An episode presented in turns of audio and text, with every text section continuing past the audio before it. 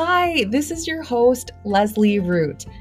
And I have been using the Enneagram for over a decade with my clients in therapy, with my friends, with my family, and in life in general. I'm a mom, I'm a therapist, I'm a wife, but most importantly, I'm a perfectly imperfect human being. I love to teach therapists and coaches how to bring the Enneagram and all its gifts into their businesses and practices so that they can help others discover their true north. Well, hello, Enneagram enthusiasts. I am so excited to be chatting with you today. I have been hard at work on this amazing, it is coming, uh, this amazing mentorship program that will start on February 1st. We have a great group of coaches and therapists who are ready to take their Enneagram knowledge to the next level and become coaching ready for the Enneagram, and they're going to start their 16 week program here on February 1st. And I do have a few spots left. I have a few people still interested, but a few spots left. So if you think you might um, be interested, let me know as soon as you can. I'll have a couple of links in this podcast so that you can go ahead and fill out the application and possibly get started with our cohort in um, February 1st. So, um, this is going to be just a great group of individuals that we will be able to go through and really take your ability from Enneagram beginner to um, Enneagram expert, that you will be able to leave that experience with the knowledge you need to really go out there and share this and implement this into your practice, into your coaching practice, and into coaching clients on the Enneagram. So, it's going to be awesome. I can't wait to see you guys. And if you are interested, again, just check the episode notes for this episode. But as I was um, creating the content for this program, as I was getting to know, like, the ins and outs of like this is what I really want to share with um, with my cohort.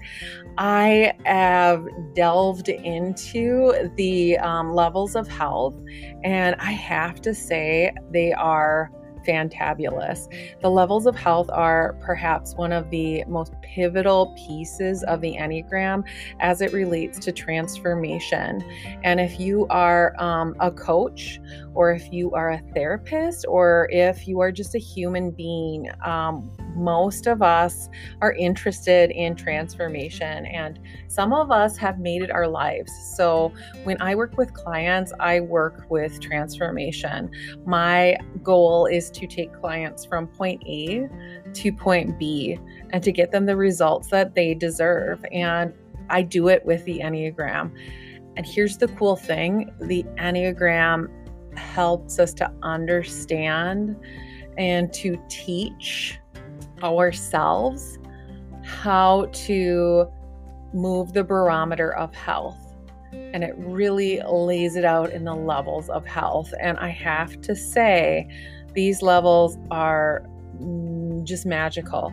They really do show people what the different types look like, when they are really, really, really sick, right? And what the types look like when they're really, really, really, really healthy. And these levels of health, they match up with so many different therapeutic models and so many different coaching models. So, when you are talking about levels of health, we are really talking about some of the foundational concepts of how how do I experience the world? How do I experience myself within the world?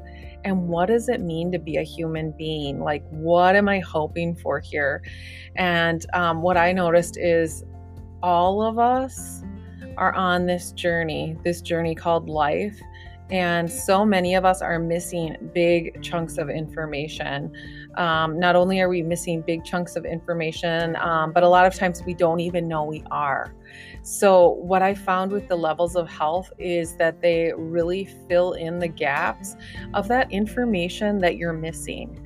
And so, um, if you are somebody that's like, wow, I am ready, I am ready to grow, I am sick of living in this world where it's kind of an us versus them mentality, or maybe worse, that um, you are in you know, situations where you are violating other people's boundaries or you are violating your own boundaries, then the Enneagram is a great place to start to implement um, new ways of being in this world and new ways of being with your spouse, of new ways of being with your kids, of new ways of being with yourself. So these levels of health are, are serious stuff and they really outline the spiritual experience that we get to have when we move from not well to actualized. And there's a few things that I noticed in particular with the levels of health that so play a role in how functioning we are in our relationships. And those areas in particular are the um, the red flag fear. And the other area that I thought was so fascinating was the wake up call. Why? Because it's all over the therapeutic literature and the therapeutic interventions that we all use. In particular, it is very much in the emotional immaturity model. And I'm not sure if you guys are super familiar with it, but I highly recommend it. Um, Michelle Chalfant has a podcast called The Adult Chair. She does a great job of breaking this down in really simple ways of understanding, of understanding that, um, you know, all of us at any given time, we're functioning from maybe a little kid ego state and in my world, in my emotional immaturity world, that would be kind of that wounded kid, that lost kid ego state where we are in feeling, right? We are in feeling and we're confused and we're having old feelings and things are not going well for us. And we feel usually victimized in this place. We may feel victimized. We may feel very hurt. We may feel very helpless. And so those are kind of those key places that, um, that we experience those feelings is when we are very small. And the way that I describe this to clients is um, Have you ever seen someone and they were like a 50 year old person, but in that moment when they were having a big emotion um, of maybe hurt, sadness, or even anger, right? They were not 50 years old. I guarantee you, they were not 50 years old. They seemed maybe five right? And so you can see this transformation take place in front of you. You can see it with um, your spouse, probably. You can see it maybe um, with friends. You can see it definitely if you're a therapist, you see it with clients. You can see and you can feel it in the room because, guys, energy is real. It is electrical, it has a pulse, it has an experience, and we do energy exchanges that we can read in our nervous systems. So um, we have the science to show that energy impacts health that my energy impacts the energy of the people around me. So, um, what we found in these levels of health is that they are manifested in ego states. And the first ego state is that kid ego state. So when I think about kid ego state, I think about like zero to six or seven. And that's the way I was formally taught. I was formally taught under the model of Gestalt initially, and then I later learned. Um, post induction therapy model or the emotional immaturity model. So, my mentor, and you might have caught our um, session together here on the podcast. She taught me a Gestalt model and a model that was originally formed by Eric Berne called transactional analysis. And in transactional analysis, we would map out the different ego states and we would understand that people are in different ego states at any given time of the day. And what you see with the Enneagram is that this is true as well. The levels of health map out the ego states, and um, that middle ego state is is usually the one that most people make it to. so most people are kind of walking around um, like adolescents, and they are pretending to be adults. And I bet that if I asked any given one of you that you could give me a great example of maybe a public figure or um, a friend or even a, a parent who is pretending to be very adult like, but they are very much not implementing adult reasoning, um, adult ability to be able to engage in ways that will constructively get their needs met. And that is what we call that over adaptation. And in the Enneagram, the way we understand it is average levels of health. So if, if most people, if they had like a loving parental figure, if they had a figure that was able to meet a good portion of their needs, um, they likely still have some experiences that are sticking around with them. But if they had someone to help them, for the most part, um, they're probably functioning at the levels of average health. And that is outlined in the Enneagram too. And those average health levels are six, five, and four. And that's kind of where most people stop. so you heard it from me first. Most people are out there walking around like with the ability, the emotional ability of a teenager. And the Enneagram describes this for us and it describes it in great detail. And the cool thing is that um, what you may think is teenager for some people is not, right? So each Enneagram type is very different with their strategies to deal with life. And um, the health of an eight, for instance, will look very different than a healthy two. Um, you know, different, yet there's similarities. So I, maybe I shouldn't say very different. Their implementation, though, will look different. They're working on different issues, they're working on different overworked muscles. And so um, the levels of health, which would be the th- level three, level two, level one, are much more noticeable when we look at the type and the levels of health, the other thing they do, they really take us from kind of like parlor tricks.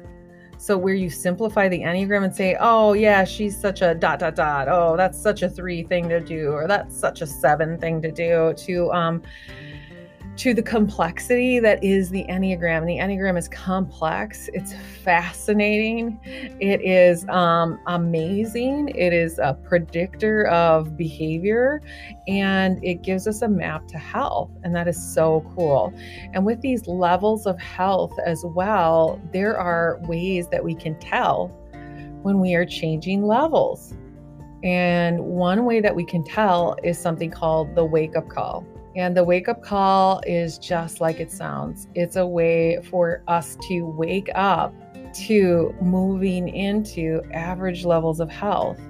And I can attest once you taste the freedom of of health, of ego, of our ego dying in a way, right? Of being free of those ego defenses, you want it.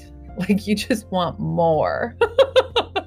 it's the new addiction. I want more. And I think um, there's a lot of different things out there that help us with this, a lot of coaching programs that outline this, and a lot of um, spiritual programs that outline this. I mean, it's all over Christianity, it is definitely all over the 12 steps of recovery.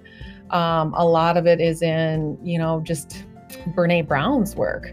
So when you start to look at the death of the ego the death of the old adaptations, the death of our teenager, but really I see it as us loving that teenager back in because you can't cut the teenager out, right? You have to love it back in. is um, is freedom. It is freedom, and it is freedom to have intimacy with others. So the wake up call for all the types looks a little bit different. And just like it sounds, it wakes us up to moving in to lower levels of health. And these are things that people don't want. Once you've worked your booty off, right? You have worked hard. You do not want to go backwards. You really don't. You don't want to go backwards in the way that you do things. And I have seen this with my clients once they hit these higher levels of functioning. Gosh darn it, they're not going backwards, right? They actually take on steps and they take on implementations to move forward. So they learn new ways to be in the world that allow them to be healthy, connected, holding um, their worth, holding their esteem, having boundaries. Boundaries are big, guys we as a society do not do that great with boundaries. I don't know, in particular, even in, in Minnesota, boundaries are like something we can all benefit from. We have this interesting cultural overlay just in Minnesota itself. Um, and I'm sure, and what I found even with clients who are not from here, that they have cultural overlays as well. So none of us escape that.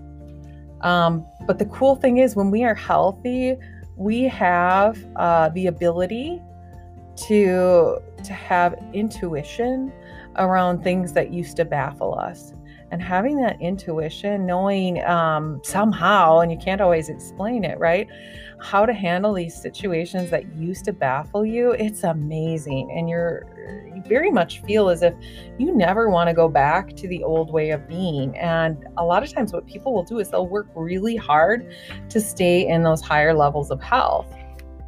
Now, if you have worked hard and you hear the wake up call, um, generally speaking, what people will do is they'll reach out for support. So after I've worked with a client or worked with a coaching client and we've achieved those goals, they are functioning, they're kicking butt, they're living a relational life, um, they usually call me when they need a checkup. And the checkup is usually due to I am hitting my wake up call, Leslie, right? Like I am moving backwards and I don't want to go that way. And, um, you know, I have clients that are all different types, and just kind of walking through some of the types, what I've seen with these wake up calls is that um, the client will get into the old ego ways of being. So when I think about Enneagram 1, the wake up call for one, when they know, like, I am moving out of three and moving into four, is they start to believe that they need to fix everything, right? They need to fix everything and it has to be them. So they are obligated to fix everything themselves. And the way that Enneagram ones do this will be much sneakier than that. right? Like it's very different from that. It's almost like um, usually with the ones that I've worked with, what I'll see is they will decide um, this person is just not going to do it well enough. And it's usually from even a position of, and if they don't do it well, other people are going to suffer. So it is like there's goodness in the intention, but it is very much the ones getting into this um, this way of being that is uh, a control, like a control issue. And it is control in that they want to be autonomous they don't want to be dependent on other people, but the way that they do this non dependency is they do everything themselves in some ways, and they start to take on these um, more controlling characteristics. And if a one has had freedom from their way of being, from from those ego distortions, they really don't want to go back to the old way of being because they have lived a whole life like that and they just don't want to do it. Um, the wake up call for Enneagram 2 is usually about having to kind of win other people over, right? They have to go out there, they have to win other people over, they have to prove their worth. Um, and that is something that I just see over and over again for for Enneagram 2 is that they believe their worth is in helping and it's just not. And when they start to move out of the healthy levels of like, hey, how am I meeting my needs? How am I taking care of myself? How am I having good boundaries, right? When they start to have that boundary breakdown, Enneagram 2 will start to believe that they need to help others or do certain things to be lovable. And um, that's something they just really need to be aware of. The wake up call for Enneagram 3 is, as you might have guessed, about moving into um, an inner drive to obtain status, um, to to obtain attention. So when the three starts to feel the hints of um, I'm doing this because I want notoriety or I want acknowledgement or I want to be of a certain social status, they can tell, ooh, I'm moving outside of my my level of health of having the gift of um, achieving, right? Because threes are achievers, having that gift of achieving, but believing that um, status will fulfill the need, because status won't fulfill the need. It won't. And so when they move um, into this, it's a it's a good time for them to wake up and and see this is not going to fulfill me. This is not going to make my needs um, not not be there. In fact, it's it's like chasing the dragon in many ways. So for four, what I've seen for the wake up call is they will start to see that they are intensifying some feelings and the feelings are usually about experiences in the in the past or experiences in the future. So what i've seen with fours is they will start thinking about something. It will become more and more intense right and um, they will hold on to it, right? Like their reality will become what happened before or what is going to happen in the future as a result of this negative experience. And it's usually negative for the four when they're in a place where they're getting into that wake up call place. The five, how does the five show the wake up call, it's usually a withdrawing and it's a withdrawing from reality. So they stop living in reality and they start living in the mental world of concepts and they'll go over a lot of content data, data, data, content, content, content, and the action is almost ceasing to exist. So when that five does the pullback, the withdraw, that is a sign that, yep, I am moving into four, five, or six on my levels of health. Now, Enneagram six, our questioner, our loyalist, um, will start to move out of like trusting themselves, trusting that they've got this, that yes, I have these different things that I can do to know I can believe in myself and to becoming dependent on something outside of themselves. And what sixes will usually do is become dependent on um, a system. So it might be like an educational system, or it could be um, a legal system, or it could be all kinds of different systems. It could be a religious system or a person, right? So they'll believe that the system or this person has the the guidance that they need and that their inner guidance is not sufficient. And so that's when sixes can start to tell, like, ooh, I am not in my happy place anymore. Um, I am, in fact, starting to move into levels of health that will just not be what I want. I've worked too hard, too hard to get out of there. The seven will start to move into um, futurizing or believing like wow you know there is something better available somewhere else. The grass is greener. So the seven will start moving into that grass is greener and want to escape what is and move into um, seeking mode. And in seeking mode they do get uh, relief right but it's it's temporary relief and so for the seven to be really aware that if they're getting into that thinking pattern, that, yep, it's time to slow it down, see what's going on, and see, um, hey, how do I recenter myself? How do I recommit myself to the things that I deserve, to the way that I deserve to be in this world and with other people? Uh, the eight. What I've seen with the eight and with myself is that suddenly life is hard, right? I have to push, I have to struggle. I am making things happen. Things aren't naturally happening, and I'm using my gifts of my eight, right? My assertiveness, my can do, my um, I can move that mountain. Yep, can do that. Um, it's like, ooh, I'm pushing. I'm gonna make it happen, and by heck or high water, I'm gonna make it happen. And so that's when I can tell, like, oof, I'm moving somewhere I don't want to be. And that's not going to be a great place to be, nor do I want to stay there for very long. Now, the nine, the way that the nine will start to have their wake up call is they will start to accommodate outwardly. So they'll say yes when maybe they mean no.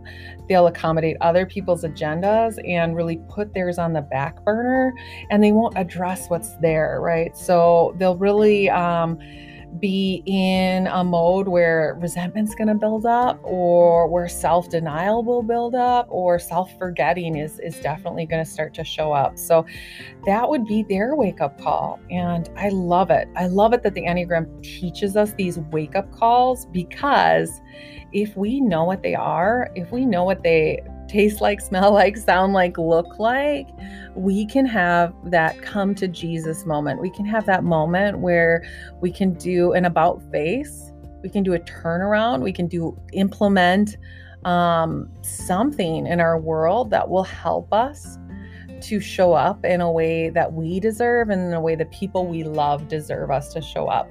So, the levels of health, guys, so amazing and something that I am just enamored with. I cannot believe sometimes how accurate the Enneagram system is and how beautiful it is. And I really believe therapists, coaches, um, just the world at large deserves this beautiful map to understand themselves and to understand the people they love. So, again, if you want more information on um, the programming that I offer on Enneagram Unlimited, I'll have a couple of links on this podcast, or feel free. I'd love to have you guys in our Facebook group. So, I give out some knowledge um, of how to learn about the different types, and we're talking about different things in that group, and we'd just love to have you as well. Okay, have a wonderful afternoon, evening, morning, whenever I am catching you, and we will talk soon thank you